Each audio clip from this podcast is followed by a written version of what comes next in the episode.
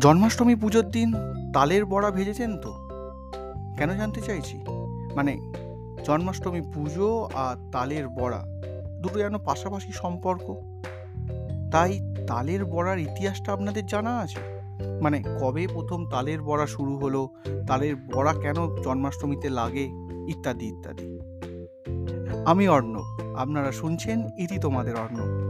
আজকে একটি নতুন পর্ব নিয়ে চলে এসেছি এবং তার পর্ব মানেই বুঝতে পারছেন তালের বড়ার ইতিহাস।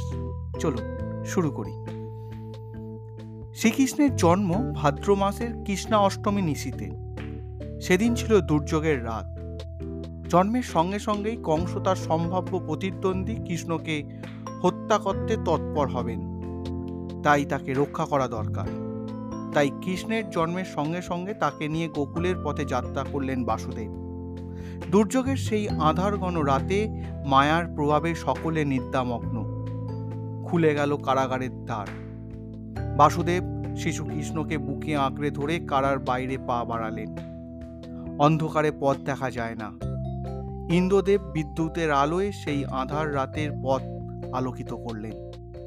নাগরাজ তার ফনা বিস্তার করে মাথার উপর মেরে ধরলেন। যমুনা দুপাশে সরে গিয়ে পথ করে দিল। পথ দেখিয়ে নিয়ে গেলেন শ্রীগাল রূপী দেবদূত। বসুদেব কৃষ্ণকে রেখে এলেন নন্দের ঘরে। সোনার চাঁদ গোপালকে পেয়ে নন্দেও আর তার মা যশোদার আহ্লাদ ধরে না। নন্দ সকলকে ডেকে ডেকে দেখান শিশু কৃষ্ণকে তার জ্যোতির প্রভায় সকলেই চমৎকৃত নন্দ চাইলেন এই আনন্দকে গ্রামবাসীর সঙ্গে ভাগ করে নিতে। কিন্তু কীভাবে? হঠাৎ তার মাথায় একটা বুদ্ধি এলো। তিনি তার গাছের তাল পেরে নিয়ে এলেন। সেই তাল দিয়ে যশোদা মা তালের বড়া তৈরি করলেন আর গ্রামবাসীরা তা খেয়ে ধন্য ধন্য করতে লাগল।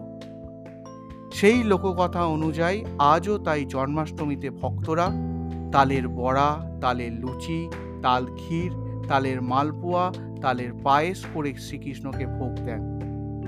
একসময় জন্মাষ্টমীর পরদিন নন্দ উৎসব পালিত হতো। ছোট ছোট ছেলেরা নন্দ সেজে পাড়ায় পাড়ায় ঘুরত। তাদের পরিধানে থাকত পিত বসন।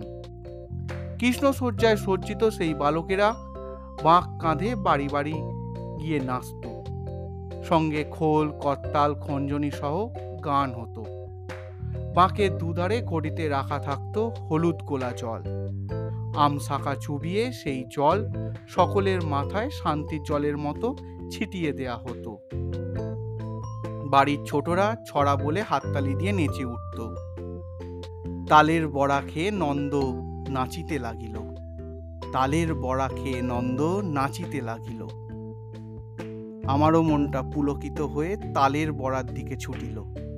মানে মা তালের বড়া ভাজছে। আমি আজ পর্বটা এখানেই শেষ করলাম। কীরকম লাগল এই জানা অজানা তথ্যটি অবশ্যই আমাকে লিখে জানাবেন। আর নতুন যারা শুনছেন, তারা বাকি পর্বটা শুনে নিয়ে মানে বাকি পর্বগুলো শুনে নিয়ে আমাকে একটা রেটিং দিতে একদম ভুলবেন না।